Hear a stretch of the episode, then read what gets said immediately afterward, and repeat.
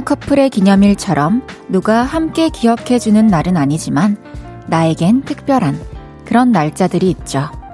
처음으로 출근을 했다든가 몇 년 전 오늘 아주 소중한 사람을 만났다든가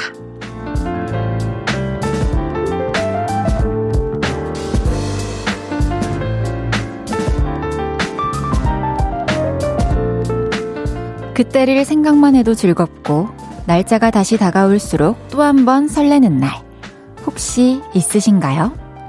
6월에도 추억을 하며 설렐 날이 하루쯤은 다들 있으시겠죠? 그랬으면 좋겠네요. 볼륨을 높여요. 저는 헤이즈입니다. 6월 1일 목요일 헤이즈의 볼륨을 높여요. 정은지, 양요섭의 Love Day로 시작했습니다. 나에게는 특별하고 소중한 날짜 여러분들도 하나씩 있으신가요? 저는 어, 뭐 생일 이런 거 말고 항상 생각하는 거는 잊지 않는 날짜는 1월 17일 저의 데뷔일. 제가 원래도 1이라는 숫자 좋아하고 7이라는 숫자를 좋아하는데 데뷔까지 1월 17일이길래 그때부터 잊을 수가 없는 날짜가 돼버렸어요. 그날이 있었기 때문에 또 오늘도 있는 거고 여러분들과 함께하는. 그리고 저의 6월에는 또 어떤 소중한 날짜가 있을까 생각을 해봤는데 6월에 제가 노래들을 꽤 많이 냈더라고요. 없었던 일로 앨범도 그렇고 작사가 앨범도 있고 비도 오고 그래서 앨범도 하나씩 하나씩 다 이렇게 생각이 나네요. 여러분의 6월엔 어떤 소중한 날이 있으실까요? 그날이 부쩍 다가온 덕에 설레는 마음으로 6월 시작하셨기를 바랍니다. 양두형님께서 하루하루 헤이디하고 쌓이는 추억을 소중히 생각하겠습니다. 오늘은 6월 첫날이자 저하고 교제하는 분이 이직하고 새 시작을 한 날이에요. 세 달 맞으면서 마음도 새로이 먹으면서 힘내라고 전해주고 싶네요. 오! 그렇군요. 두영님이 계시니까 또 여자친구분도 아무 걱정이 안 될 것 같아요. 든든할 것 같아요. 이렇게 옆에서 항상 응원해주고 있는 두혁 씨가 있으니까. 저도 응원하고 있겠습니다. 화이팅입니다. 서희님께서 헤이디를 처음 만난 날 너무 설렜죠. 6월은 아니고 곧 다가올 8월. 헤이디도 그날을 기억하죠? 날짜 맞춰봐요. 8월 22일 아닙니까? 맞습니까? 8월 22일 헤이즈 볼륨을 높여요. 축 DJ 데뷔일. 저도 그날이 참 소중하죠. 이제 다가오고 있어요. 제가 양갈래 머리를 할 날이 이제 두 달 정도 남았네요. 8730님께서 누나, 저 모태솔로 드디어 탈출했어요. 집 앞 편의점 아르바이트생 짝사랑하다가 3개월 만에 오늘 바나나 우유 놓고 메모지에 전화번호 적었는데 문자 왔어요. 어떻게, 막 어지럽고 어떻게 답장해야 할지 모르겠어요. 오늘 설레요, 오늘. 와, 8730님께는 진짜 6월 1일, 이 6월에 시작하는 첫날부터 너무 좋은 일이 있어가지고 기억에 남겠네요. 근데 뭐 이제 올라가는데 뭐 벌써 모태솔로를 탈출했다고 생각하기에는 조금 이른 것 같고 잘 차분하게 연락 주고 받아보세요. 진짜 모태솔로 탈출하고 다시 오시면은 제가 선물 보내드릴게요. 1731님께서 저는 시내버스로 입사한 지 한 달째 되는 날이에요. 아들이 버스만 보면 아빠다! 라고 하네요. 안전안전 할 수 있게 응원해주세요, 헤이디. 와, 안녕하세요. 어제도 문자 보내주셨었는데, 제가 이렇게 읽다가 봤었는데, 오늘 또 보내주셔서 감사합니다. 이제 버스만 보면은 아빠 생각이 나고, 타요 생각나고 그러겠네요, 그죠? 앞으로도 아드님 생각하시면서 가족들 생각하시면서 안전 운행하시고 항상 이 시간에 운행하실 때는 진짜 제가 많이 힘이 되어 드릴 수 있었으면 좋겠네요. 제 아는 친한 동생이 또 택시 탔을 때, 버스 탔을 때 생각보다 많이 이 볼륨을 높여가 진짜 많이 나온다라는 얘기를 얼마 전에 해줬는데 되게 기분이 좋더라고요. 이 시간을 함께 할 수 있어서 너무 행복합니다. 헤이지의 볼륨을 높여요. 여러분의 사연과 신청곡 기다리고 있습니다. 오늘 하루 어땠는지, 지금 어디서 라디오 듣고 계신지 알려주세요. 샵 8910, 단문 50원, 장문 100원 들고요. 인터넷 콩과 마이케이는 무료로 이용하실 수 있습니다. 볼륨을 높여요 홈페이지에 사연 남겨주셔도 됩니다. 광고 듣고 올게요. 쉴 곳이 필요했죠. 내가 그곳이 돼줄게요.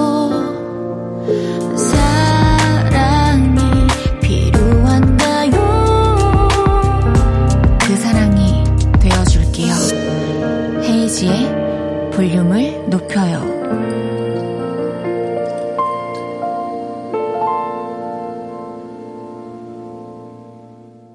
KBS 쿨 FM 헤이즈의 볼륨을 높여요 함께하고 계십니다. 이예진님께서 똑똑똑 헤이즈님 처음으로 인사드려요. 오늘 회사 선배의 소개로 헤이즈의 볼륨을 높여요 라디오를 생전 처음으로 들어요.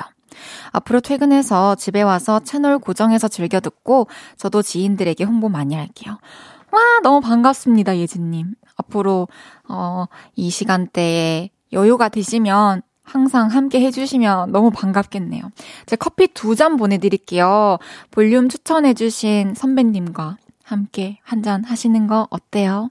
그러면서 아, 어제 볼륨이 이런 내용이 재밌었다. 이제 어제 픽보이 이 말이 너무 웃기더라. 이런 얘기 하시면서 이점옥님께서 헤이디 정말 예쁜 소담스런 하얀 밭꽃 같아요. 너무 예뻐요. 와 제가 좀 전에 밭꽃 검색해봤는데요. 진짜 이 옷처럼 생겼더라고요. 꽃잎이 너무 예쁘던데요. 감사합니다, 저몽님. 저몽님은 수국 같아요. 올리비아 전세님께서 헤이디 오늘 의상 백조 같아요. 어, 옷, 옷에 따라서 또 여러분들이 너무 예쁜 별명들을 지어주셔가지고 감사합니다. 8471님께서 저희 집에 밀크라고 귀여운 강아지가 있는데 딸들이 학원 및 학교 갔다 오면 저한테는 무뚝뚝하게 다녀왔습니다 하고 밀크한테는 아주 부드러운 목소리로 귀요미 언니 왔죠요 뭐하고 놀았죠요 보고 싶었죠요 하는데 오늘따라 밀크가 부럽더라고요. 살짝 질투도 났어요. 딸들한테 얘기해주세요. 가끔 엄마도 생각해달라고.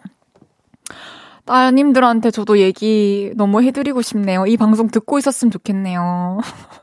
근데, 아, 참, 강아지, 고양이 같이 살면은, 그, 밖에서의 그 기분 있죠. 뭐, 피로나, 뭐, 안 좋은 일이 생겼어요.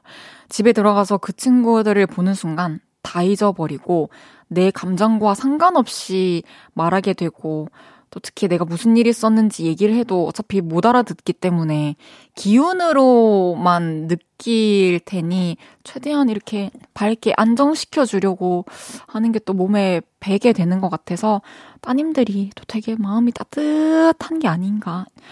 근데 따뜻한데 엄마한테는 왜? 어머니가 내일은 좀 더 상냥하게 갔다 와, 어, 갔다 왔어 이렇게 한번 해보시면 어때요? 8471님께도 제가 커피, 아이스 커피 한 잔 보내드리겠습니다. 매일 이 시간 볼륨에서 모임을 갖습니다.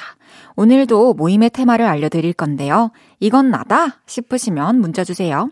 소개해드리고 선물 보내드릴게요. 오늘은 목이 길어지셨던 분 모여주세요. 에어컨 배송 기다리느라 목이 길어지고 있어요. 저 살 빼서 목이 좀 길어진 것 같아요. 이렇게 목이 길어져라 기다리고 계신 분들 문자 주세요. 문자 샵 8910 단문 50원, 장문 100원 들고요. 인터넷 콩과 마이케이는 무료로 이용하실 수 있습니다. 노래 듣고 와서 소개할게요. 로시의 다이아몬드.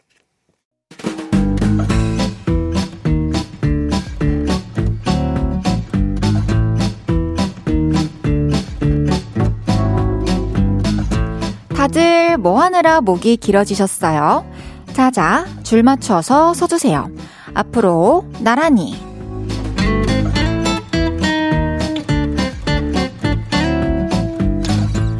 오늘은 목이 길어지셨던 분 모여달라고 했는데요. 사연 하나씩 소개해 볼게요. 꿀 먹은 병아리님께서 오랜만에 혼영 왔는데 제 앞에 키 큰 분이 앉아 계셨어요. 목이 길어져라 쭉 뺏어봤어요. 범죄도시 3 봤어요. 재미있어요. 강추 강추요. 와, 영화 보는 내내 목 스트레칭 제대로 하셨네요. 영화 추천 감사드리고요. 꼭 보겠습니다!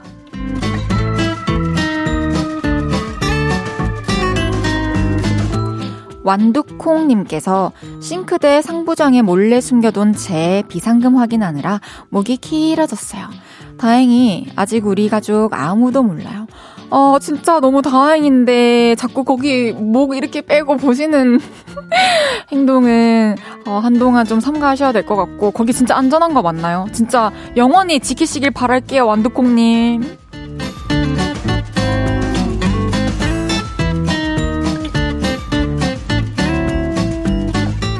미소지님께서 신랑 야근이라길래 딸이랑 치킨 먹으려고 시켰는데요.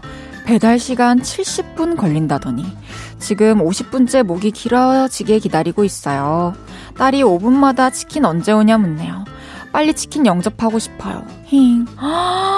70분이 떴으면은 뭐 별 수가 없네요. 딸한테 뭐 70분 원래 걸리는 거였다. 이제 20분 남았다. 이렇게 확실하게 알려주고 기다리는 법을 가르치는 수밖에 없겠네요. 치킨 오면 맛있게 드세요.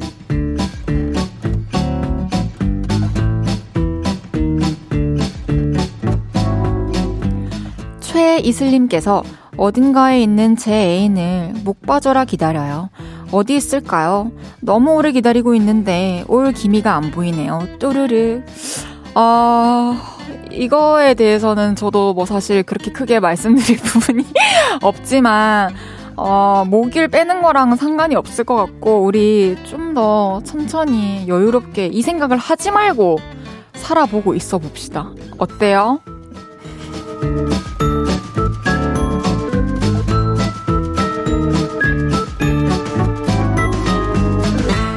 정혜영님께서 다음 주 토요일에 헤이즈 송도에서 콘서트 하잖아요. 기다리느라 목이 길어졌습니다.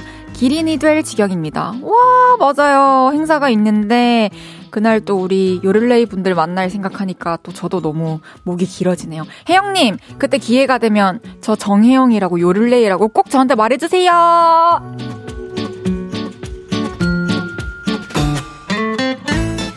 이외에도 컵라면 익는 3분 기다리는데 30초마다 열어보고 저어보고 맛보느라 목이 길어졌다는 0692님. 아침에 늦잠 자서 택시 탔는데 왜 이렇게 신호마다 걸리는지 언제 초록불 되나 목이 길어져라 신호만 봤다는 단 하나님. 필라테스 강사 연습생인데 오늘 기린처럼 목 쭉쭉 늘렸다는 5289님까지. 소개해드린 모든 분들께 커피 쿠폰 보내드립니다. 노래 한 곡 듣고 올게요. 투모로우 바이투게더의 9와 4분의 3 승강장에서 너를 기다려. 투모로우 바이투게더의 9와 4분의 3 승강장에서 너를 기다려 듣고 왔습니다. 앞으로 나란히 매일 다른 테마로 모임 갖고 있어요. 내일은 또 어떤 재밌는 테마가 나올지 기대 많이 해주세요. KKP님께서 소스 사러 마트에 왔어요. 제가 찾는 소스가 분명 여기 있다고 했는데 기린목으로 계속 찾는데 안 보여요. 등잔 밑이 어두운 걸까요? 헤이디는 마트 가면 물건 잘 찾아요?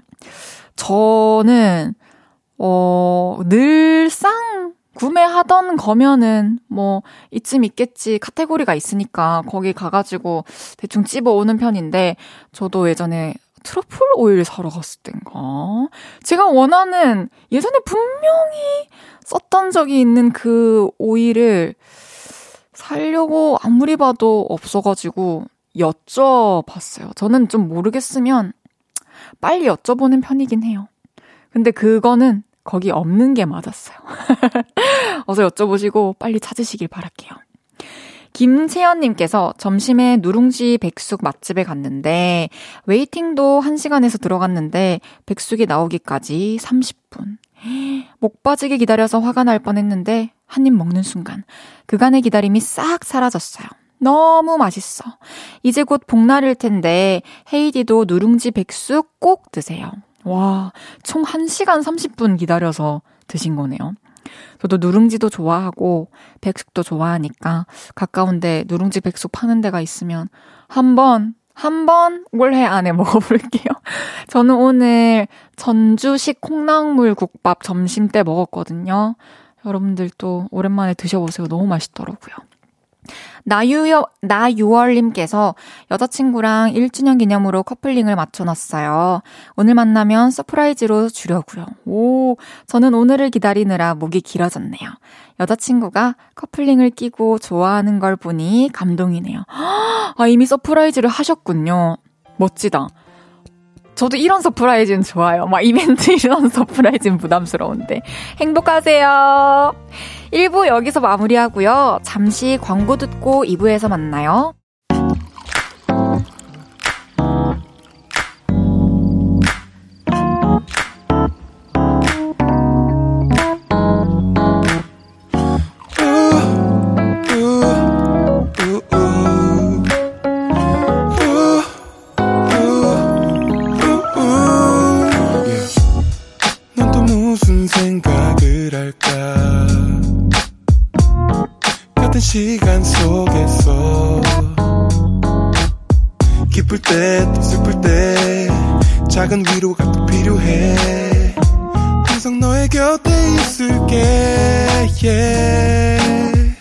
헤이지의 볼륨을 높여요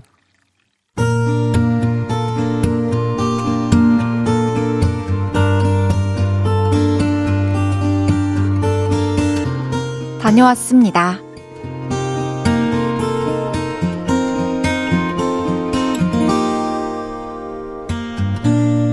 우리 집 아홉 살 아들은 에너지가 대단합니다. 아이, 아이, 아이, 아이, 태권, 아이, 아이. 시도 때도 없이 기압을 넣고 발차기를 하고, 그러다가 춤을 추면서 노래를 하죠. 꽃향기만 남기고 갔단다. 그러다가 또 두 살 어린 여동생과 티격태격 싸웁니다. 오빠가 먼저 나 놀렸잖아. 아닌데, 안 돼. 안 놀렸는데, 뿌잉. 으앙, 엄마, 오빠가 나 놀려, 으앙. 아니에요. 얘가 먼저 그랬어요. 아이들과 있으면 숨만 쉬어도 살이 빠지는 기분입니다. 그런데 얼마 전 아들이 이러더군요. 엄마, 우리 태권도정에서 1박 2일 합숙해요. 솔직히 안 보내고 싶었습니다. 외박은 처음이거든요. 하지만 저 가게 해주세요. 제발요. 태권도장에서 애들이랑 맛있는 것도 먹고 영화도 보고 피구랑 축구도 할 수 있단 말이에요. 네. 애원을 하길래 허락해줬습니다. 그리고 합숙을 가는 날 아들 조심히 다녀와. 친구들하고 싸우지 말고 밥 잘 먹고 화장실 가고 싶으면 바로바로 바로 가고 무슨 일 있으면 엄마한테 전화하고 아니, 무슨 일 없어도 엄마한테 수시로 전화해. 알겠지? 24시간도 안 돼서 돌아올 아들을 24년 동안 못 볼 것처럼 마음을 졸이며 보냈습니다. 그런데 희한하게 평온하더라고요. 집이 조용했거든요. 그러다가 좀 허전하다 싶은 순간, 엄마, 집이 이상해. 너무 조용해. 좋은데 심심해. 딸도 저처럼 좋은데 허전했나 보더라고요. 그때부턴 아들이 빨리 왔으면 좋겠다는 생각만 들었습니다. 그리고 다음날, 엄마, 엄마, 저 왔어요! 24시간 만에 집에 돌아온 아들을 반갑게 맞았죠. 그런데 저의 그 반가움을 깨뜨리는 아들의 잔소리가 시작됐어요.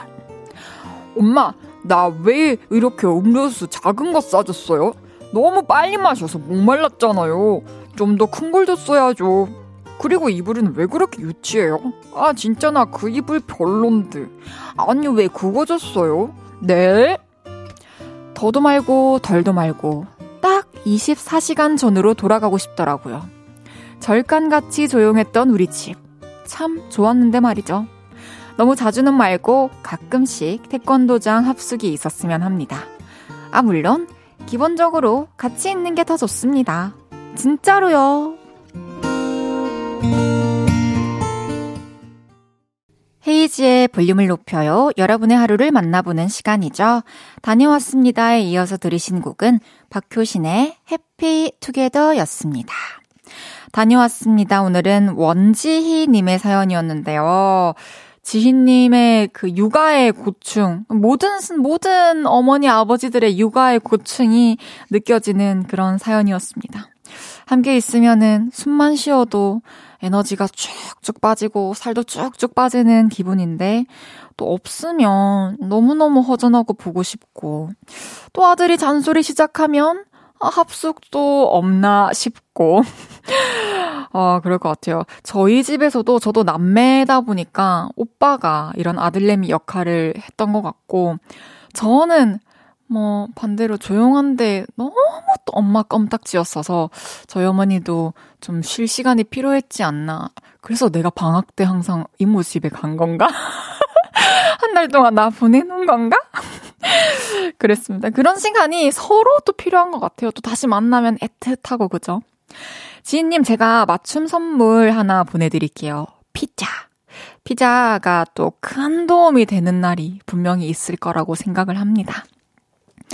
김태훈님께서 아드님이 저팔계일까요? 손영, 왜 그러죠? 죄송합니다. 양두영님께서 아드님도 어머님도 따님도 귀여운 사연이네요. 좋은데 심심한 느낌 뭔지 알 것 같아요. 맞아요. 너무너무 공감이 돼요. 무슨 말인지 다 이해가 돼요. 송명근님께서 있으면 거슬리고 없으면 걱정되고 심심하고 헤이디도 어릴 때 오빠랑 서로 그랬나요? 그쵸. 사실 늘 저는 태어났을 때부터 어쨌든 오빠가 있었으니까 오빠라는 사람이 있는 게 너무 당연했고 또 잘 놀기도 놀았고 이래가지고 오빠 없으면은 되게 허전해했던 기억이 생생하네요. 음, 지금은 괜찮습니다. 몰리그따님께서 우리 아들도 8살 때 태권도에서 1박 합숙했었는데 그때 보고 싶어서 혼자 울먹울먹 했었어요. 태어나고 처음 떨어진 거라.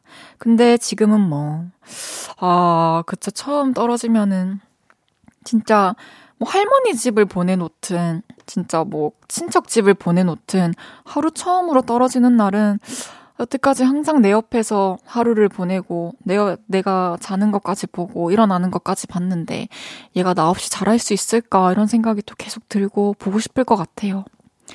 1508님께서 이모 집에서도 이모 껌딱지였나요?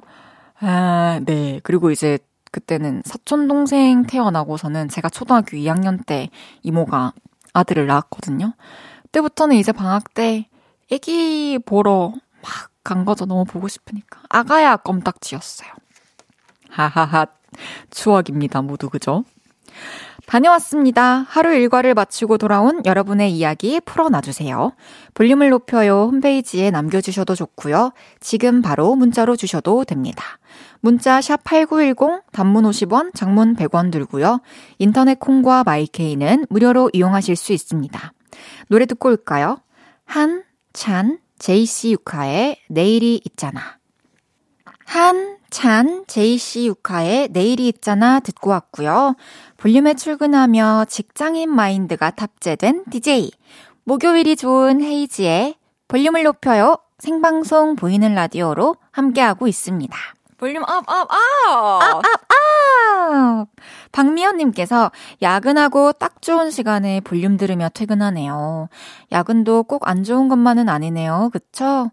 이렇게 신나는 음악을 들으며 하늘 한번 쳐다보기. 좋네요. 시원한 바람도 기분 좋은 저녁입니다.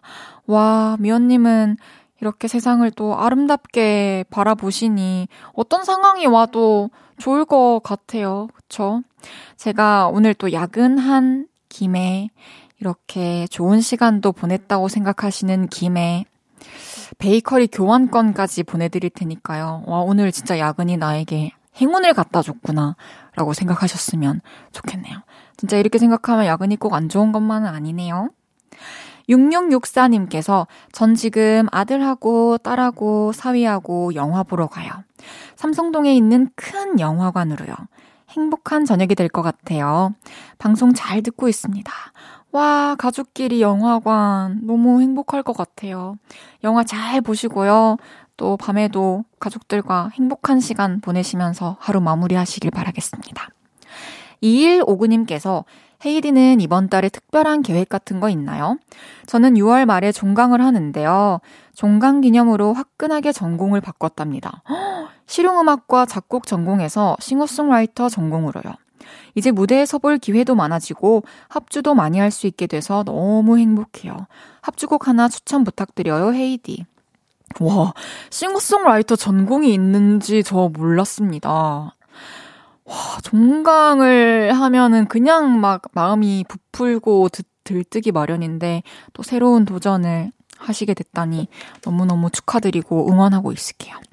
합주곡으로 추천해드리고 싶은 곡은 제 곡 중에 추천을 해드리자면 헤이즈의 젠가라는 곡이 좀 연주자분들도 연습하기에 좋고 가수도 목 풀고 노래 연습하기 되게 좋은 곡이라고 생각을 해서 한번 연습하시면서 갈고 닦아보세요. 앞으로 응원하고 있겠습니다. 이일구님 꼬마 딱지님께서 핸드폰을 바꿨는데 어플마다 아이디와 비밀번호가 생각이 안 나네요. 다 조금씩 다르게 되어 있어서 찾으려면 한참 걸릴 텐데 말이죠. 헤이즈는 아이디와 비번 다 적어놓고 사나요? 외우고 사나요? 꼬마 딱지님, 저는 참 공감이 됩니다. 진짜 지금은 노트북 비밀번호도 기억이 안 나요. 한, 한 달 정도 집에서 노트북을 안 쓰고 작업실 컴퓨터만 계속 쓰다가 노트북 하려니까 비밀번호 기억 안 나고 힌트를 써놨는데도 힌트와 관련된 걸 해봐도 기억이 안 나고. 그래서 뭐 어떻게 수를 한번 써야 될 것 같고, 어플 비밀번호 같은 경우에도 룰을 나름대로 만들어 놨었는데, 이제 뭐 SNS 같은 경우에 좀 해킹 당할 뻔한 적이 있어서 한 번 새로 바꾼 후로 급하게 바꾼 후로 지금 기억이 안 나요. 저 그래서 비밀번호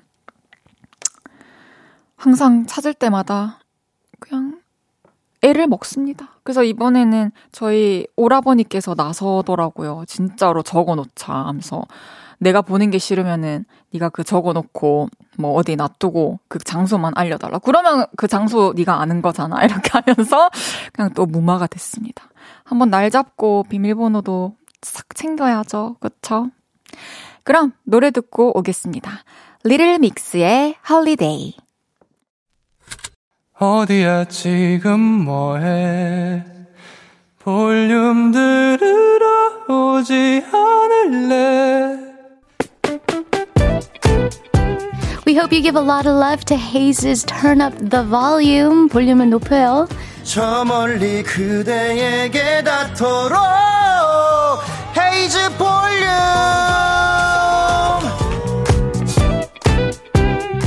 매일 저녁 8시 태양도 듣고 있을게요. 헤이즈의 볼륨을 높여요. 사랑해요.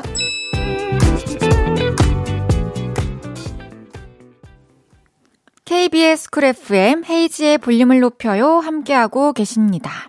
이주명님께서 헤이디 금고 하나 마련해서 비밀번호 적은 거 넣어두는 거 어때요? 오, 아 헤이디는 금고 비번을 잃어버리겠지. 아 요즘은 지문형 금고도 있대요. 지문은 진짜 잃어버릴 수 없는 게 맞나요? 전 지문도 못 믿겠어요. 지문도 제가 핸드폰에도 지문 인식으로 막 해놨는데 어떨 때는 그것도 잘 안 되던데. 어려워, 어려워. 강경아님께서 어플 자동 로그인 하다가 로그아웃 되면 비번은 사치. 아이디조차 기억이 안 나는 미스테리. 그쵸. 요즘에는 사실 한번 이렇게 로그인 하면은 자동 로그인이 되기도 하고 또 로그인 상태로 머물러 있기 때문에 새로 로그인 할 때, 아, 좀 고민하시는 분들 많으실 것 같아요, 비밀번호. 우리 진짜 비밀번호 잘 사수합시다. 알겠죠? 잠시 후 3, 4분은 목요일로 자리를 옮겨온 코너. 그거 아세요? 픽보이 씨와 함께 합니다. 생활 꿀팁, 오늘의 TMI, 고민이나 추억담, 어떤 이야기도 좋습니다. 하고 싶은 이야기들, 그거 아세요? 하면서 지금부터 보내주세요. 문자 샵 8910 단문 50원, 장문 100원 들고요. 인터넷 콩과 마이케이는 무료로 이용하실 수 있습니다. 볼빨간 사춘기에 별 보러 갈래 듣고 3부에 만나요.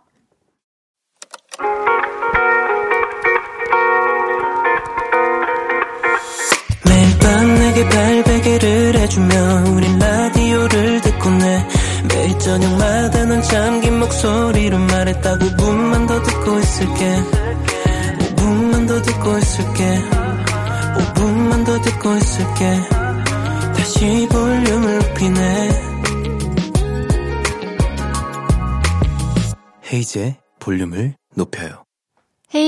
볼륨을 높여요. 3부 시작했습니다.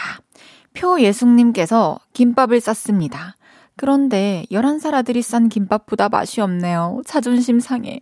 어, 진짜요? 여태까지 김밥을 그래도 꽤 싸셨을 텐데, 지금 아드님이 싼 김밥이 더 맛있다면, 그것은 예숙님이 김밥을 맛없게 싼 것이 아니라 11살 아들이 김밥 싸기 달인이 아닌가. 그런 생각이 드는데요. 앞으로 김밥 싸기 담당은 아들. 어때요?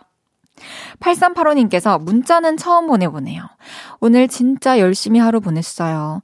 참 기특해서 칭찬받고 싶은데 칭찬받을 곳이 없네요.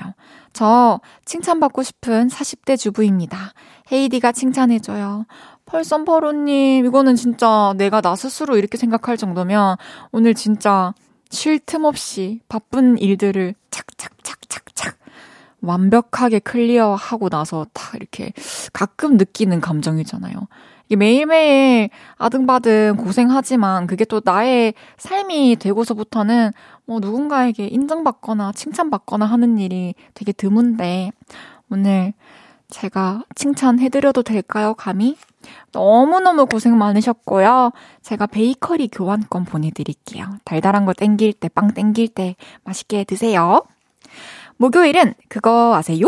어딜 가나 사랑받는 귀염둥이, 픽둥이, 픽보이 씨와 함께 합니다. 광고 듣고 올게요.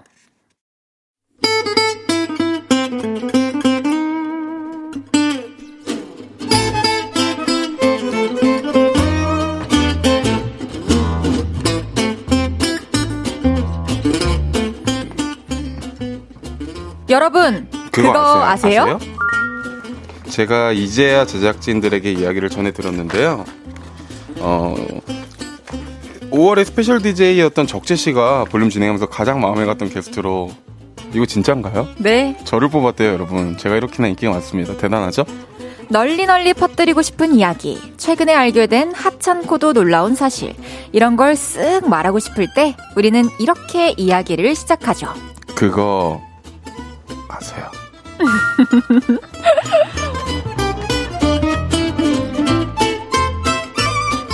그거 아세요? 요일은 바뀌어도 게스트는 절대 바뀌지 않습니다. 적재도 좋아하고 헤이지의 매니저도 좋아하는 남자.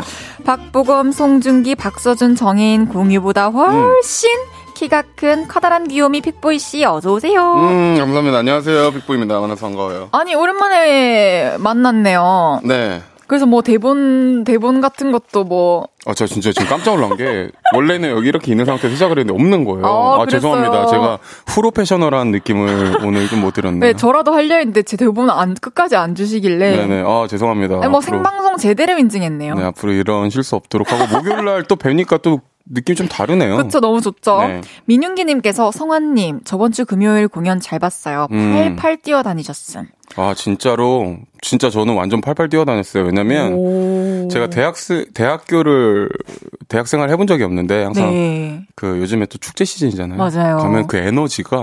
너무 좋죠. 제가 웬만하면은 기가 잘 안 빨립니다. 진짜 방송 빼고. 근데, 와, 이 대학 축제는 기가 너무 세니까 이 열기나 이런 것들이 맞아요. 너무 세니까 어, 힘들었어요. 받아오죠 또. 어? 아니 김선태님께서 네. 픽보이님은 누구랑 결혼하실까요? 그분은 전생에 나를 구하실 분인 것 같아요. 오. 어... 그런가요? 아, 근데 저는 네. 훌륭한 여성분과 그러게요. 결혼하시게 되는 거군요. 난 미래 제 와이프분한테 감사드리고요. 아, 근데 선태님 보시기에는 진짜 픽보이님이 얼마나 멋지고 좋은 남자면. 근데 저는 좋습니다. 왜냐면 지금 이름을 보하니까 남성분인 것 같은데 이, 그 보면은 이 적재 씨도 그렇고 진짜 그, 적재 씨가 제가 제일 좋았대요. 너무 좋았다고 하셨고 아시잖아요. 저희 매니저님 진짜 잘안 웃으시는 안 네, 웃으시는 안 거 아시죠? 네네. 픽보이님 보면 그냥 그냥 웃잖아요, 막 실실. 이게 좀 이성분들도 이런 매력을 알아주셔야 되는데. 아무래도 픽폴 씨가 또 동성분들에게 더 편하게 그렇죠. 대하고 이성분들 앞에서 조금 그렇죠. 또 이렇게 선을 주니까 그죠, 그죠. 그 매력을 좀 더 빨리 느끼실 수 있는 거 아닐까요? 맞아요. 우리 신식 방송 헤이즈 어머. 볼륨을 높여요.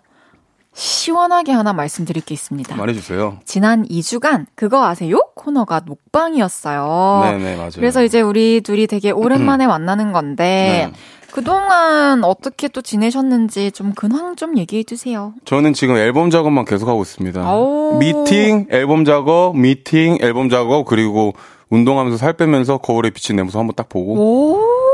오. 저 이번에 진짜 멋있게 하고 싶거든요. 정말요? 앨범 뭐 이렇게 날짜 계획이 있나요? 한 연말쯤 저는 생각을 하고 있긴 한데요. 올해가 가기 전. 네, 근데 좀 아무튼 혹시나 나오면 그때 여기서 한번 진짜 진지하게. 진지하게. 네. 알겠습니다. 기대하고 있겠습니다. 네네네. 진지한 공연. 네네네. 오반자카파 조현아 씨가 그 사이 다녀가셨어요. 근데 두 분이 진짜 찐친이시잖아요. 그래서 그죠? 조현아 씨께서 아, 픽보이는 전화해가지고 12만 걸고 끊는다. 그리고 만나자 하고 잠수 탄다. 이렇게 얘기해 주시더라고요. 현아가 이게 문제예요. 이게 진짜 지나구나. 저는 뭐 전화만해서 심하고 끊는 적도 없고 음, 기억이 안 나는 게 아니고요. 아니, 저는 그거를 되게 웃겨해요. 어, 그러니까 어떤 이런? 말씀드리는 게 좀 누군가한테는 그럴 수도 있겠지만 어머나. 제가 오랜만에 야 뭐 하냐 이러면 그 위에 일이 안 없어지는 걸 보면 어. 전 그거 가지고 놀려요. 왜 안 읽어? 저는 일이 없어요. 이건 뭐 음. 어. 사람 성향이겠지만 그 현아가 약간 그런 편이에요. 지가 연락 안 받아놓고 안 어, 해놓고 왜 연락 그래요? 안 해? 약간 그런 친구들 있잖아요. 지금 서로 오해가 좀 깊군요. 아 근데 뭐 오해 풀 생각 없습니다 그 친구는. 알겠습니다. 네.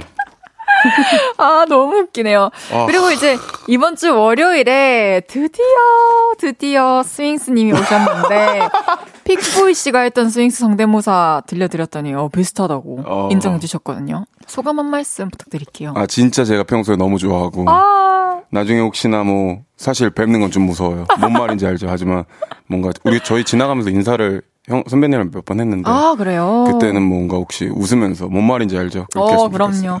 먼저 또 다가가면은 막 웃으면서 그럼요. 또 맞이해 주실 겁니다. 그럼요. 이제 슬슬 본격적으로 코너 시작해 보겠습니다. 네. 설레네요. 네. 오랜만에 하려니. 저도요. 픽보이 씨, 그거 하세요? 코너 소개 부탁드립니다. 네, 무슨 얘기든 말하고 싶어서 입이 근질근질할 때 그거 아세요? 하면서 여기에 남겨주세요. 각종 생활 꿀팁, 남의 험담, 추억담, 나의 TMI, 고민 이야기, 추천하고 싶은 영화나 노래 등등 뭐든지 좋습니다. 문자 샵 8910 단문 50원, 장문 100원 들고요. 인터넷 콩, 음. 마이케이는 무료로 이용하실 수 있습니다. 헤이지의 볼륨을 높여요 홈페이지에 오셔서 사연 남겨 주셔도 됩니다. 첫 번째 사연부터 소개해 볼게요. 네, 째우리 님의 사연입니다. 그거 아세요? 저는 고등학생이고요. 며칠 뒤에 졸업사진을 찍습니다. 실내에서 찍는 사진은 입꼬리 살짝 올리고 하나, 둘, 셋. 아시죠? 사진관에서 찍는 그 증명사진 느낌. 그렇게 찍는다고 하고요. 야외에서 찍는 사진은 하고 싶은 대로 자유롭게 포즈를 취할 수 있대요. 그래서 요즘 우리 반 애들은 각자 고민에 빠졌습니다. 아, 어떻게 찍지? 우리 뉴진스처럼 찍을래? 음, 가발을 쓸까? 아, 그건 오바야. 나중에 후회해. 귀에 꽃 꽂는 건 어때? 볼하트는 너무 평범할까? 물구나 무서기 할까? 아, 저 역시도 고민해봤지만 딱히 좋은 포즈가 안 떠오릅니다. 재밌게 찍고 싶은데 흑역사 하나 안 됐으면 좋겠고. 참 고민입니다. 근데 그거 아세요? 사실 저는 실내에서 찍는 사진도 걱정 많습니다. 걱정이 많아요. 사진관에 가서 증명 사진을 몇 번 찍어봤는데요. 찍습니다. 하나, 둘, 셋. 아, 어, 다시 갈게요. 하나, 둘, 셋. 그때마다 눈을 감아서 수십 번 만에 겨우 성공했고요. 네, 웃어볼게요. 살짝 미소. 고개는 왼쪽으로 까딱. 아, 너무 억지스럽다. 조금 더 자연스럽게. 입꼬리만 살짝. 아, 조금 더 살짝. 아니, 조금 더 살짝. 카메라 앞에서 어찌나 뚝딱거리는지 모릅니다. 입꼬리만 살짝 올려서 웃어보라고 하는 하시는데 항상 입꼬리가 달달달달달 떨리더라고요. 게다가 힘겹게 찍은 사진은 실물보다 훨씬 못생겼었죠. 맞지. 진짜로요. 다들 그랬어요. 저 졸업사진만큼은 성공적으로 찍고 싶은데 어떻게 하면 잘 찍을까요? 사진 많이 찍어보신 연예인 헤이즈, 연예인 픽보이님 팁을 주세요. 네? 와, 우리는 진짜 연예인이기 전에 우리도 어쨌든 찍었잖아요. 졸업 앨범. 그럼요. 근데 이게 저는 저랑 좀 혜즈 씨가 좀 다른 게 혜즈 씨는 어찌됐든 그 SNS도 잘 안 하시잖아요. 음. 근데 이제 저도 가끔 가끔 깜짝 놀라거든요. 진짜 실물 너무 아름다우십니다. 근데 오, 진, 어, 너무 감사합니다. 갑자기. 너무 감사해요. 뭐 가끔 SNS에 올라오는 스케줄, 공식 스케줄 사진 보면은 와, 장난 아니에요. 근데 저는 어, 진짜요? 저는 SNS에 진짜 pure한 사진밖에 거의 안 올려요. 오, pure. 지금도 퓨어 좀 퓨어 보이. 하잖아요. 지금도 pure하네요. 네, 그래가지고 좀 그래서 저는 잘 모르겠는데 혹시 혜지 씨뭐? 저는, 저는 이제, 그냥, 제일 정적으로 막 웃기려고 재밌게 하려고 찍는 거 우리가 진짜 이거 꼭 하자. 너무 번뜩이는 아이디어가 있는 거 아니고 음. 지금 이렇게 막 짜내야 하는 상황이라면 그냥 좀 평범하게 찍는 게 제일 좋을 것 같고 음, 그 실내에서 시- 찍는 증명사진 같은 경우에도 좀 집에서 핸드폰으로 찍어 달라고 하고 여러 번 그죠. 그게 중요한 찍어보고. 것 같아. 네, 똑같은 표정을 지어도 사실 각도도 중요하고 네. 좀 이렇게 턱을 드는 정도라든지 눈 카메라를 보는 그 눈의 시선 내가 어디가 이쁜지도 좀 알아야 그렇죠. 되고. 그래서 그냥 많이 찍혀보는 수밖에 없어요. 그럼요. 그러면은 그냥 아 내가 이렇게 했을 때 잘 나오는구나라고 하면서 또 그거가 좀 사진 찍을 때마다 네. 나오는데 와 졸업 앨범 참 사실 저도 후회가 많이 되기 때문에 저도예요. 왜냐면 저 고등학교 졸업 사진에는 그런 게 없었거든요. 이거 지금 사진이 너무 귀엽다. 저 좀 깜짝 놀랐거든요. 사실 이어 사진. 너무 퓨어하고 너무 사랑스럽고 너무 귀여워요. 진짜 키우고 싶어. 초등학교 6학년 때인데요. 어떡해 귀여워. 저렇게 생긴 애가 이제 사실 그때 와. 제가 저 에피소드가 있는데 네. 수학여행 때 저희가 초등학교 때 이제 그런 걸 하잖아요. 이제 네네. 촛불 꽂아놓고 진실 게임이라고 하잖아요.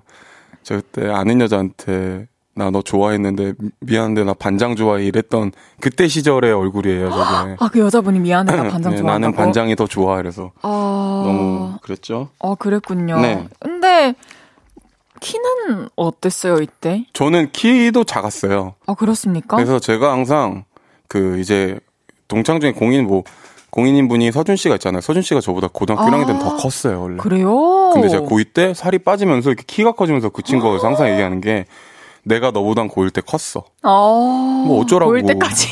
나한테 계속. 고1 때까진 너보다 네네네. 컸다. 그랬군요. 네. 사, 사진 포즈 진짜 하나 좀, 좀 이렇게 추천해드리고 싶은데. 진짜 저도 추천해드리고 싶은데 저는 근데 그건 있어요. 저도 입꼬리 달달달 이거를 너무 공감하는 게 저도 처음에 입꼬리가 달달달 거렸는데 지금은 세팅값이 있습니다, 사실. 오. 물론 뭐 이 이제 볼륨을 높여요 가족분들이나 뭐 하신 분한테는 찐 진심으로 하는데 물론 좀 일을 할 때는 아, 그쵸. 웃어야 할 네, 때가. 웃어야 할 있습니다. 때는 혹시 이게 클로즈업이 되나요? 아, 네. 자, 봐봐. 이 꼬리가 그냥 정확히 딱 붙거든요, 저는. 네.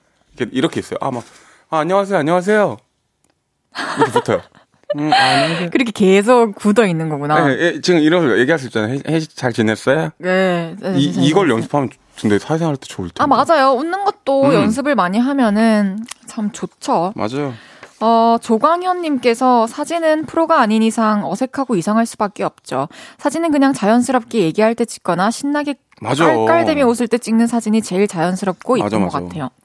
어, 저는 그렇게까지 막 동의하진 않습니다. 아, 그래요? 제가 얘기하거나 신나게 깔깔대며 찍혔을 때 잘 나온 적이 많이 없는. 저도, 근데 이런 것 때문에 아는 게 되게 많은 게 저도 이렇게 얘기할 때 입술이 좀 나와요. 이렇게 우, 이렇게 좀 나오는데 항상, 아, 내 음. 입술이 좀 나와 있구나. 어. 그런 생각을 합니다. 이강재님께서는 아까 보여주신 픽보이님 사진 고등학교 졸업 사진인가요? 초등학교 사- 때. 사진인데요. 너무 귀여워요. 고등학교 때 사진은 사실 진짜 약간 청순합니다. 안경 끼고. 오, 그러면 네. 오늘 우리가 좀 몇 분, 몇십 분 더 고민을 해보고 이따가 이따 사진 찍을 때 졸업 사진 포즈 그럼요. 추천해드리죠. 저희 가족분들인데 그 정도는 해드릴 수 있죠. 가족분들. 그쵸. 음. 좋습니다. 그러면 그거 혹시 아세요? 뭐예요? 이제 노래 들어야 돼요. 음, 오늘 제일 좋은 노래 듣고 싶은데 뭘 듣죠? 그렇다면 답이 픽보이의 I'm okay. 답이 픽보이의 okay 듣고 오셨고요. 그거 아세요? 계속해서 다음 사연 소개해 볼게요. 익명을 요청하신 픽돌이 남자팬님의 사연입니다. 그거 아십니까? 6월 1일부터 부산 해운대가 임시 개장을 한대요. 해운대는 초등학교 때 가족이랑 한 번 가봤습니다. 그리고 보통은 20살, 21살 때 야, 우리 방학 때 해운대 가자. 친구들끼리 간다고 하던데 코로나 때문에 꼼짝을 못하고 서울에만 있었더니 저는 친구들과 해운대 한번 못 가봤네요. 그런데 이번에는 한번 가보려고요. 저희 베프들 다철이랑 픽돌이랑 갈 예정입니다. 어, 요즘 우리는 가서 어떻게 놀까 구상 중에 있습니다. 예, 해운대 가는데 회 먹어야 되는 거 아니야? 에이, 로, 아, 죄송. 에이, local 맛집을 가야지. 부산 사는 내 친구가 돈가스 맛집 아는데 거기 가래. 돈가스? 부산까지 가서 돈가스? 먹는 건 아무거나 먹고 다들 헌팅 할 거지? 헌팅? 예, 그게 우리 마음대로 되냐? 왜 안 돼? 헌팅 포차 가면 다 돼. 뭐? 헌팅 포차? 저도 들은 얘긴데요. 헌팅 포차에 가면 그렇게 hot하게 놀 수 있대요. 솔직히 해운대를 걷다가 세 분이서 오셨어요? 저희도 셋인데 같이 맥주 마실래요? 이렇게 헌팅을 시도하면 진짜 잘생기지 않는 이상 됐거든요. 저희끼리 놀게요. 퇴짜를 맞는 건 안 가본 저도 압니다. 그런데 헌팅 포차는 다들 open mind라서 다르다네요. 그리고 그거 아세요? 제가 검색을 해봤는데요. 밤 9시에 가게가 오픈을 한대요. 근데 9시에 들어가면 좀 멋없어 보이니까 우리는 10시쯤 들어갈까 합니다. 입장료는 만원, 뚜치, 뚜치, 뚜치, 비트 빵빵하고요. 조명 좋고요. 입장료는 만원입니다.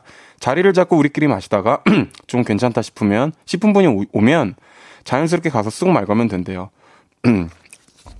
이름이 뭐예요? 친구들은 다 어디 갔어요? 저랑 마실래요? 그래요. 이런 식으로 이야기가 시작되고 분위기가 좋으면 이야기 나오다가 번따 가는 번따 어, 번호 따기. 저 너무 설렙니다. 스무 살 이후에 처음으로 친구들과 여행 가요. 그리고 스무 사- 서울에서도 안 가본 헌팅 포차에 갈 거예요. 제가 지금까지 설레는 소리 여의도까지 혹시 들리나요? 음, 문자 받아보겠습니다. 여러분의 설레는 여름 계획 보내주세요. 재밌다. 뭐 여행, 쌍수, 소개팅, 꿀알바 등등 이번 여름에 계획하고 있는 것들도 좋고요.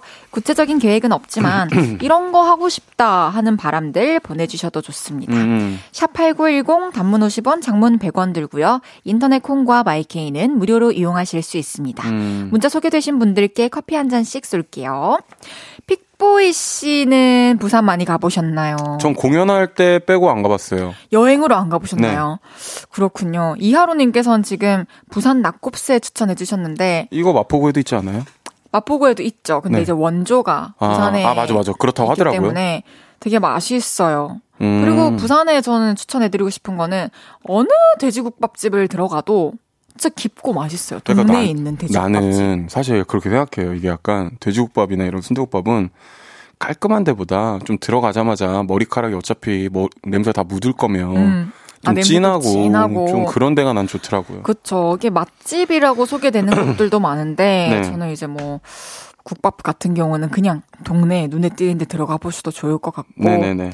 어, 이번에 픽보이 씨는 좀 여름 계획이 있나요? 아니요? 저는 뭐 작업 계획밖에 없어요. 저도 이번 6월은 일단 첫 번째 목표가 목표가 생방 마니아기고 볼륨 어. 행사가 많이 없으니까 두 번째 목표는 저도 이제 오늘부터 새 네. 앨범 녹음 시작했거든요. 아, 진짜요? 그래서 그것을 잘 병행해 보려고 합니다. 아, 좋, 좋아요. 좋습니다. 아, 네, 저도 좋아요. 아, 근데, 부산, 어찌됐든 로컬이시잖아요, 어떻게 보면. 그쵸. 이분들한테 진짜 팁을 주실 수 있는 건 제가 아니라, 헤이즈 씨 같은데. 일단, 뭐, 헌팅 포차, 헌팅 술집 이런 거는 제가 데뷔하고 생긴 것 같아요. 아, 그래요? 근데 내가 만약에 데뷔를 안 했다면, 음. 내가 이 직업이 아니었다면 가봤을까? 아니, 음. 술도 안 마시는데. 그러니까, 이게, 여러분들 믿기 힘들시겠지만, 저도 술을 못해서, 아, 제가, 오빠도 술못 네, 마시나? 헤이즈 씨랑 술을 마신 거는 저희 단체 회식 때. 그때 이후로. 마시는지 몰랐어요. 그때 이후로, 아, 근데 제가 요즘에 마셔요. 아. 제가 마신 지 한, 한 반년 정도 됐는데요. 저도 알려드리고 싶은데, 사실 헌팅 포차라는 곳이 이제 뭐, 헌팅이라는 걸 하는 걸 수도 있는데, 기본적으로 그 음주를 하러 가는 곳이잖아요. 그쵸. 음주를 못 하기 때문에 저는 못 갔어요, 항상. 그러면 우리가 술 빼고 헌팅 찻집이라. 치고 차 마시고 있을게요. 제가, 제가 차. 그럼 제가 달라붙을게요, 이제부터. 어, 아 향이 너무 좋다. 아, 안녕하세요. 아, 네 안녕하세요. 저, 저기, 저기 옆 테이블, 저기 끝에 보이세요? 저기 12번째 테이블? 아, 잘 안 보여. 너무 멀어요. 아, 저기서 제가 왔는데요. 아, 네네네. 눈에 너무 띄어가지고 왔어요. 아, 진짜요. 혹시 실례지만 어떻게 뭐 아버님이 도둑이세요? 죄송해요. 저 친구랑 좋은 시간 아니 아니 얘기만 있- 다 들어보세요. 도둑이세요. 아. 어디서 이렇게 이쁜 따님을 훔쳐오셨 다고? 정말 무례하시네요. 아 저는 솔직히 얘기해서 성함이 어떻게 되세요? 어, 저 저. 같이 얘기할까? 성함 어떻게? 장- 네, 하나, 둘, 셋. 장민영. 장민영. 장민영 네. 씨한테는 좀 4위 되고 싶어요. 1위, 2위 이런 거 말고. 아, 그래요? 네. 아, 알겠습니다. 아니 들어보셔야죠. 어떤 3위? 민용 씨 부모님 4위. 왜 이거- 아니 왜 피디님 왜 갑자기 토를 하려고 하세요? 피디님이 입을 막으셨어. 아니 뭐 이렇게 이거 하다 어, 이렇게 좀 알려달라면서요. 아니 근데 너무 재밌네요. 저 이게 유, 튜브에서 왔습니다. 어 자연스럽게 이런 뭔가 좀 술 조금 올랐을 때 네. 자연스럽게 합석하게 되면 또 이런 농담 쳐주는 사람 있으면 또 분위기 좋을 것 같은데요? 아 근데 저는 사실 이걸 추천한다고 하는 말씀드린 게 아니라 하면 안 되는 걸 말씀드린 거고 아 그래요? 제가 입장을 바꾸면 좀 자연스러운 게 제일 좋지 않을까요? 어떻게요? 예를 들어서 아, 안녕하세요. 아 그 어디 사세요? 저는 여기 안 살고 사실 서울 살거든요. 어 저도 서울에서 왔어요. 아 진짜요? 서울 네네. 어디 살아요? 용산구요. 용산구 용산구 어디 사세요? 아 아, 그 그냥 그 용산, 용산 공원, 공원 유엔 유엔 네. 어? 뭐지? 뭐 똑같아요 저랑? 어 똑같네. 이런 식으로 말을 계속 이어가면 어떨까요, 여러분들? 진짜 인기 많은 스타일이다. 감사합니다. 김연아님께서 부산 가면 해운대에서 요트 체험 꼭 해보세요. 광안대교까지 음. 가볼 수 있어. 재밌겠다. 저는 물을 무서워해가지고 사실 이렇게 못하는데 저도. 좀 물을 못 들어가요. 근데 올 여름에 한번 해보고 싶어. 어 해보세요. 네. 해볼게요. 아 나 너무 티인가? 제가 제가 만약에 여름철에 네. 어디 가가지고 이런 체험하게 되면 여러분들께 제일 어, 먼저 소식 좋아요. 알려드리겠습니다. 네. 2892님께서 올 여름 복근 만들 계획이긴 한데 복근 운동하고 나면 옆구리가 땡겨서 며칠을 쉬고 이- 있으나 목표가 과연 달성할 수 있을까요? 있는 나 몇, 며칠을 쉬고 있대요. 옆구리가 땡겨서 복근 운동하시면. 땡길 때 쉬면 안 되는데 그죠? 그 땡기는 느낌이 너무 설레고 기분 좋다라고 느끼면서 계속 자극을 줘야 되는데 저는 몰라요. 사실 이 기분을 모르고 아. 저는 배에 왕자가 있던 게 초등학교 2학년 때가 마지막으로 어, 기억하거든요. 2학년 때 있었던 것도 네, 특이하다. 말라가지고. 목표 달성할 수 있습니다. 그럼 할 수 있죠. 네, 뭐 근육에게 쉬는 시간 줘야 된다 하지만 며칠 동안 쉬면은 안 될 것 같고 그럼요. 꾸준히 해보세요. 네. 그럼 3부 마무리하고요. 잠시 광고 듣고 4부에서 만나요.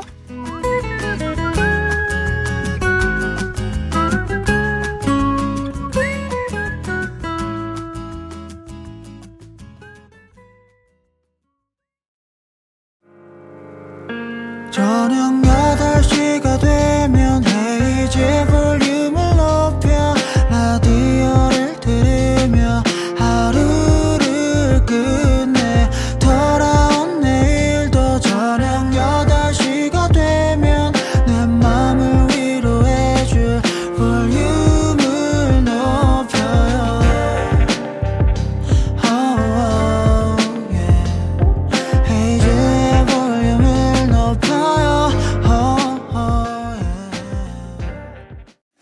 그거 아세요?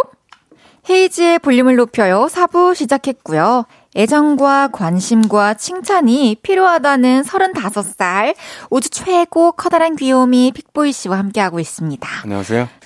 여름 계획 문자 보내주신 거 조금 더 소개해 드릴게요. 어, 많이 보내주셨네요. 오, 임현미님께서는 저는 맥주병이라 수영을 못하는데 이번 여름에 바다 가서 수영하려고 수영 배우고 있답니다. 와, 어, 대단하시다. 수영 못 하신다고 그랬죠? 네, 저도 못해요. 저도 못해요. 전 몸이 안 떠요.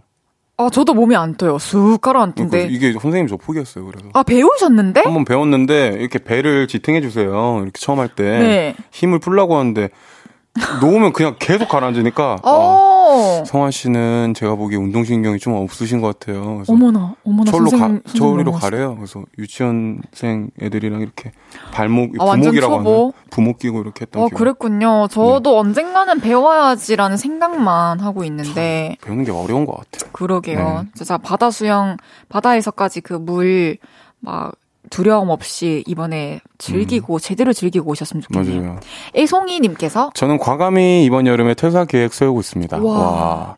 여름이 지나면 깔쌈하게 퇴사하고 새로운 도전을 할 겁니다. 그래서 뭐 남들 휴가겠지만 전 계속 휴가 보내면서 남은 30대 인생 계획을 세워볼 예정입니다. 와, 어, 진짜 멋있다. 진짜 멋있고, 너무 응원할게요. 아, 아, 진짜 멋있다고 저는 생각이 드는 게 저도요. 사실 이게 쉬운 선택이 아니잖아요. 너무 어렵죠. 고민 많이 하셨겠죠. 전 이 고민을 하는 것 자체가 엄청난 용기가 필요하다고 생각을 하거든요. 그쵸. 그리고 나 자신을 돌아보며 나 자신을 위한 이런 새로운 계획 좀 과감하게 해보는 거. 그럼요. 저도 그럴 용기가 잘 없는데 저는.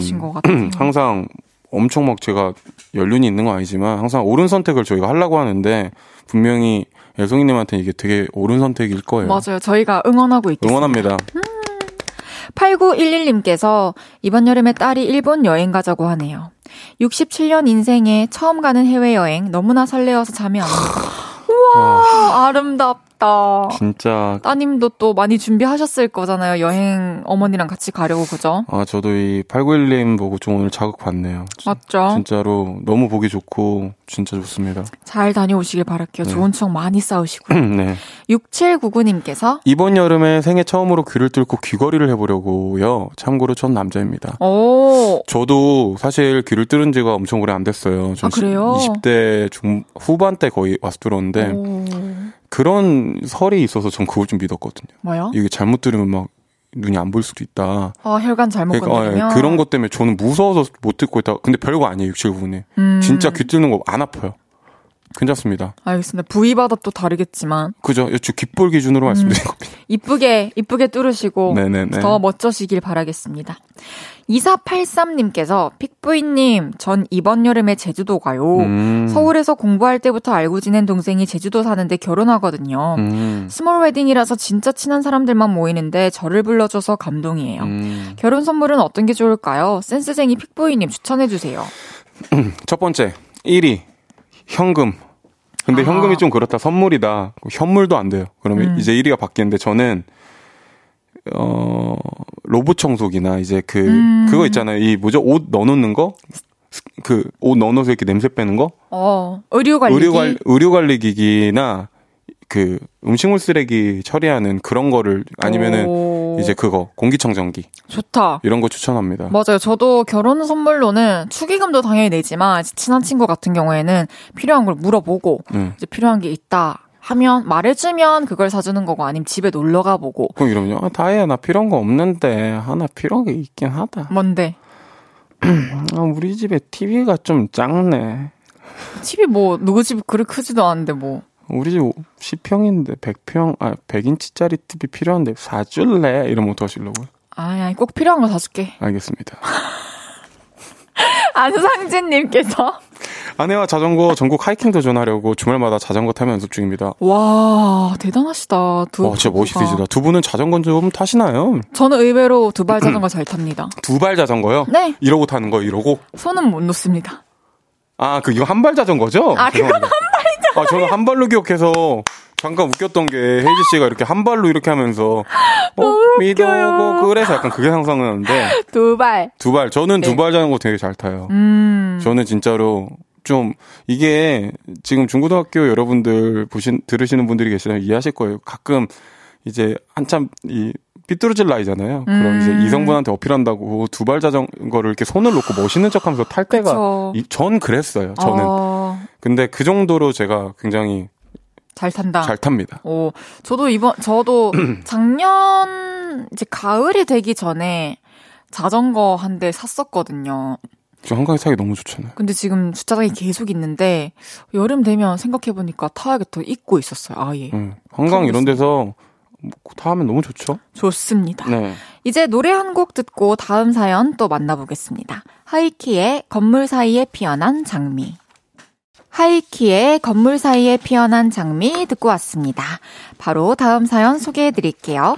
익명을 요청하신 여자분의 사연입니다. 그거 아세요? 저는 요즘에 배달 알바를 합니다. 자전거로 이- 이동한 거, 이동 가능한 거리에서 주문이 들어오면 운동 삼아서 하는 정도죠. 근데 그거 아세요? 배달 요청 사항엔 크게 세 가지가 있습니다. 첫 번째, 대문 앞에 두고 벨 눌러주세요. 이분들은 그냥 비대면을 원하시는 분들이시고요. 두 번째, 벨 누르지 말고 문자 한 통만 남겨주세요. 이렇게 적어주시는 분들도 있는데요. 집 앞에 가보면 대문에 이런 메모가 붙어 있습니다. 아기가 있습니다. 음. 벨 누르지 말고 문자 주세요. 강아지 승질이 더럽습니다. 벨을 누르면 짖어요. 문 앞에 두고 가주세요. 아기나 강아지가 있는 집은 주로 배달 후에 문자를 남겨달라고 하시죠. 그리고 세 번째 유행 전에 특이한 경우를 먼저 말씀드리자면 문 열어라! 치킨 왔다! 라고 외쳐주세요. 가끔씩 특이한 요청을 요청사항을 적으시는 분들이 있습니다. 그럴 땐 어떻게 하냐고요? 요청대로 합니다. 문 열, 문 열어라! 치킨 왔다! 감사합니다. 민망하긴 한데 재밌습니다. 그럼 이제 마지막으로 세 번째 유형. 요청사항엔 아무것도 안 적으시는 분들입니다. 그럴 땐 집 앞에 두고 도착해서 배를 누르죠. 누구세요? 라는 소리와 동시에 문이 열리는데요. 그거 아세요? 그런 경우엔 꼭 속옷 한 장만 입은 남자분들이 문을 엽니다. 그럼 헐. 서로 놀라요. 와! 딱! 아, 그냥 누워 가세요! 그러고 문을 쾅 닫으시죠. 얼마 전에는 제가 사는 아파트에서 누가 주문을 하길 했길래 집에 가는 길에 배달을 갔습니다. 배를 누른 동시에 문이 활짝 열렸는데요. 우와! 아, 미안합니다! 아파트 단지 내 종종 마주쳤던 사람이 춥게 입고 문을 연 겁니다. 하고 너무 민망했어요. 근데 그거 아세요? 지난 주말에 아파트 상가에 있는 슈퍼에 갔다가 그 사람을 마주치고 말았습니다. 우리는 서로를 알아보고 각자, 각자 땅만 보고 지나쳐 갔네요. 배달시키시는 분들 제발 옷 입고 문 열어주세요. 와, 배달 아르바이트를 하고 계신 여자분의 사연이었습니다. 와, 이 배달시키고 옷, 속옷만 입고 이걸 받는 경우가 진짜 있나요? 여기요, 저 앞에요. 이게 제 매니저분 밖에 어, 왜? 진짜 알 겁니다. 제가 이번 주 금요일 날 그 제가 되게 가죽 셔츠를 입고 바지를 입었는데 잠깐 가죽 셔츠요? 가죽 셔츠요. 네. 근데 이제 너무 시간이 다음 스케줄까지 좀 떠가지고 한, 시- 한두 시간 떠서 제가 마라샹궈를 시키려고 집에 왔어요. 근데 음, 제가 남자들 네명이서 있으니까 이 속옷만 입고 있었어요. 티셔츠랑. 음. 근데 이제 가면서 시켰으니까 가자마자 이제 배달하시는 분이 왔는데 어, 제가 이제 어찌됐든 뭐 딱 달라붙는 것도 아니고 이렇게 사- 사각 트렁크, 네네네. 트렁크가 아니고 이, 이 박스 브리프라고 해야 하나요? 네. 그거 입고 딱 나왔는데 뭐가 됐든. 이 지금 같이 이제 배달해 주신 분이 남자분이셨거든요. 아, 지금 네. 아, 여자분이 아니고 남자분이셨는데 그때 같이 있던 이 디제잉한 친구가 물어보더라고요. 형, 요즘에는 배달하시는 분들 분 중에 여자분들도 많은데 왜 그러요? 난 몰랐어요, 아예. 오, 그 친구 깨어 있다. 저는 그래서 이게 사실 저번 주 일이에요, 저번 주일. 그래서 음. 그 뒤부터는 아직 시키진 않았는데요.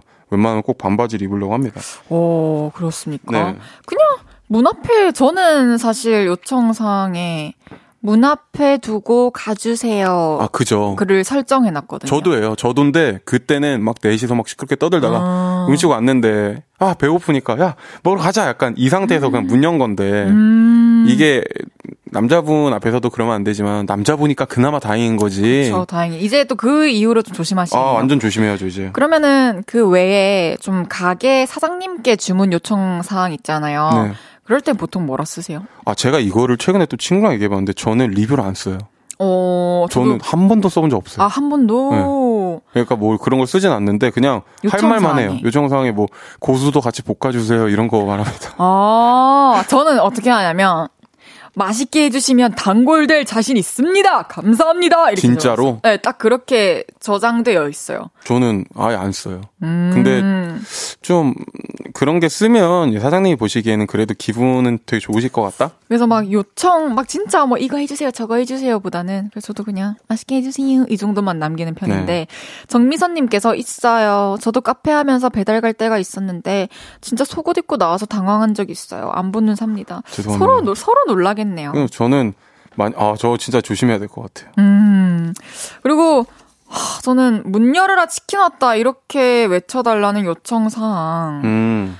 그렇게 외쳐줄 때까지 안 열어준대요 아 약간 이게 저는 좀, 싫어요 좀 진짜 직- 불편해요 그러니까 약간, 약간 좀 짓궂 너무 짓궂잖아요 사실. 그렇죠. 그리고- 그리고 이런 게 힘든 성격이 있을 수도 있잖아요. 그럼요. 성향이나. 왜냐면 이게 사실 이분들이 뭐 성격 차이겠지만 진짜 배달만 하시기 위해서 하시는 분들도 계시잖아요. 이런 거 말고. 그렇죠. 맞아요. 그러니까 이거는 좀 뭐가 잘 됐다 잘못됐다 보다 뭐 가끔은 그분들 입장도 좀 생각을 해주시면 좀 더. 편할 것 같긴 해요. 맞아요. 7호 러브님께서 저는 예전에 치킨 시키고 곧 도착한다는 문자를 받고 현관문 안쪽에서 기다리다가 엘베 문 열리는 소리가 나서 너무 반가워서 벨 누르기 전에 문 열었다가 음, 그분 얼굴에 문 꽝 했네요. 너무 죄송했어. 오, 저도 진짜 죄송했겠다. 이게 발소리가 현관 발소리가 들리면 저는 진짜 마라샹궈를 좋아하거든요. 음. 제가 뭐 해외 스케줄 가도 좀 마라샹궈를 먹어요. 그럼 음. 어떤 맛이길래? 아 진짜 맛있고 저는 이분이 이분이랑 좀 공감이 되는 게 저는 하자마자 햇반을 돌리고 커피를 내려요. 디카페인으로. 어. 안 드셔보셨죠 아직? 마라샹궈 아직 안 먹어봤어요. 무조건 커피 좋아하시잖아요. 네. 거- 물 대신 커피를 드세요. 아 마라샹궈랑 커피랑 같이. 네. 진짜 맛있어요. 어. 이게 마한 맛을 커피가 잡아주면서 중화시켜주면서 아 죄송합니다 갑자기 이-. 입맛이 도네요. 어, 알겠어요. 참고하겠습니다. 네. 0625님께서 저는 카페를 하고 있습니다. 헤이디처럼 요청사항 들어오면 진짜 감사히 만들어서 서비스 하나 더 넣. 어머 우와, 와, 감사합니다. 앞으로도 많은 힘을 드리는 고객이 될 거예요. 저도 리뷰 막 글을 막 남겨본 적은 몇 번 없는데, 별점은 무조건 드려요. 음. 다 제가 먹으면 다 5점은 남겨요. 저는 무조건 찜은 해와 있으면. 어, 그것도 좋은 음. 기능이죠. 안나나님께서 단골된 가게 맞나요? 해주셨네요. 단골된 가게 많으실 것 같은데. 저는 자주 시켜 먹는 집이 있긴 하죠. 음. 그리고 진짜 제가 회사에서는 한때 그 선지 국밥 아, 너무 맛있지. 네, 빠져가지고 녹음할 때마다 그거를 이제 시켜 먹었는데 한 날 저희 그 프로듀서 유건형 선배님께서 야 다혜야 너 이 해장국 먹으러 녹음 잡는 거야? 라고 하실 정도로 음. 한번 빠지면 계속 먹어서 그 집에서도 아마 그 주소를 기억하고 있지 않을까 맨날 먹었거든요. 생각해보면 저도 다희 씨한테 저 용산구 사니까 떡볶이집을 물어본 적이 있었던 것 같아요. 어 제가 어떤 할머니 네네네네. 할매 떡볶이 맞아, 맞아. 거기서 한번. 시험도 마셨었어요. 가래떡 떡볶이 맞아요, 맞아요. 맛있습니다. 맞아요. 너무 맛있어요. 뭔 말인지 알지? 숭이 왔다님께서 요즘은 배달로 전 남친 마주치는 애들도 종종 있어요. 전 남친이 배달 알바하는 상. 어머, 이거 어떻게 하실 거예요? 띵동, 띵동. 문 열어주세요. 만약에 열어줬다. 아 네. 어, 음, 맛있게, 어, 아 감사합니다. 잠깐, 다혜야. 아, 잠깐만. 주머니 이렇게 주섬주섬.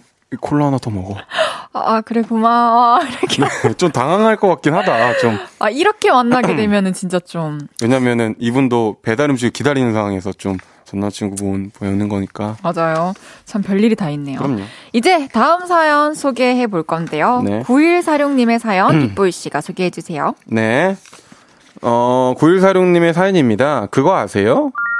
최근에 세계에서 가장 비싼 아이스크림이 새로운 기네스 기록을 세웠대요.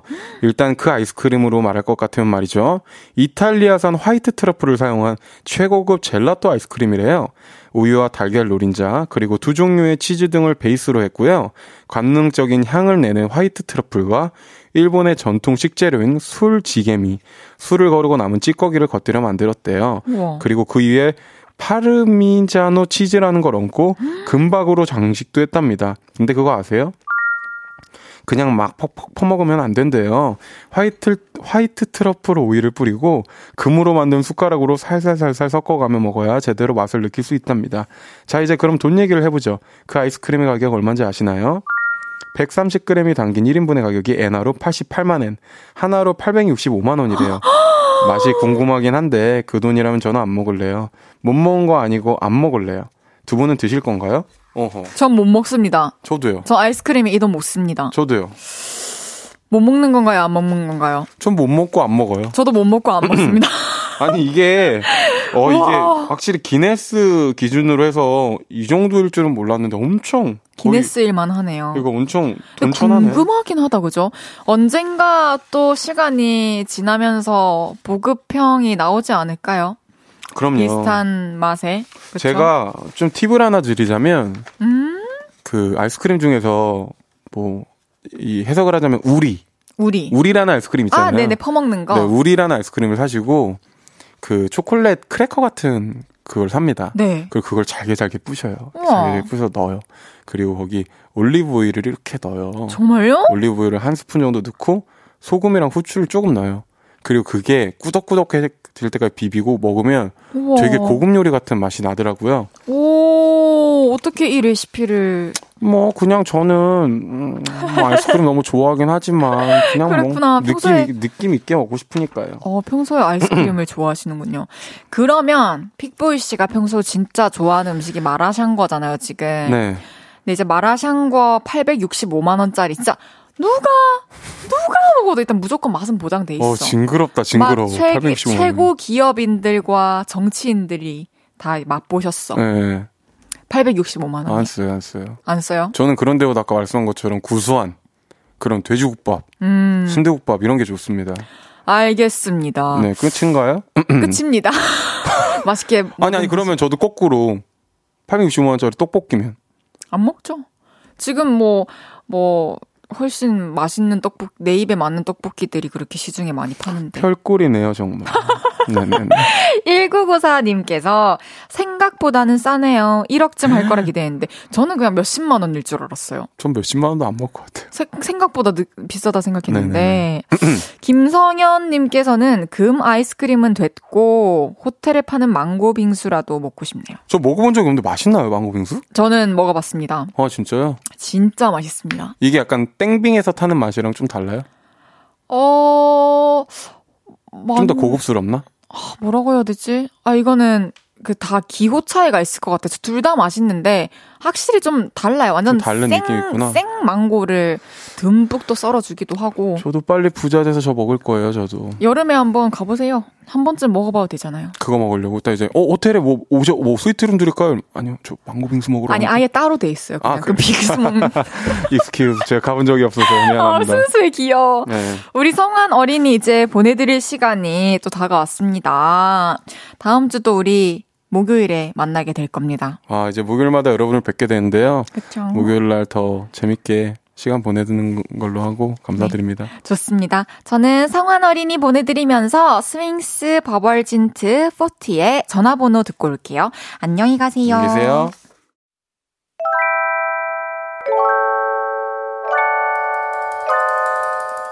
헤이즈의 볼륨을 높여요에서 준비한 선물입니다. 사무용 가구 수컴퍼니에서 통풍이 되는 체이드 의자. 에브리바디 엑센코리아에서 배럴백 블루투스 스피커. 연예인 안경 전문 브랜드 버킷리스트에서 세련된 안경. 아름다움을 만드는 오엘라 주얼리에서 주얼리 세트. 톡톡톡 예뻐지는 톡스앰필에서 마스크팩과 썬블럭. 아름다운 비주얼 아비주에서 뷰티 상품권. 천연 화장품 봉프레에서 모바일 상품권. 아름다움을 만드는 우신 화장품에서 엔드뷰티 온라인 상품권. 비만 하나만 20년 365MC에서 허파고리 레깅스. 160년 전통의 마루코메에서 콩고기와 미소 된장 세트. 반려동물 영양제 38.5에서 고양이 면역 영양제 초유 한 스푼을 드립니다.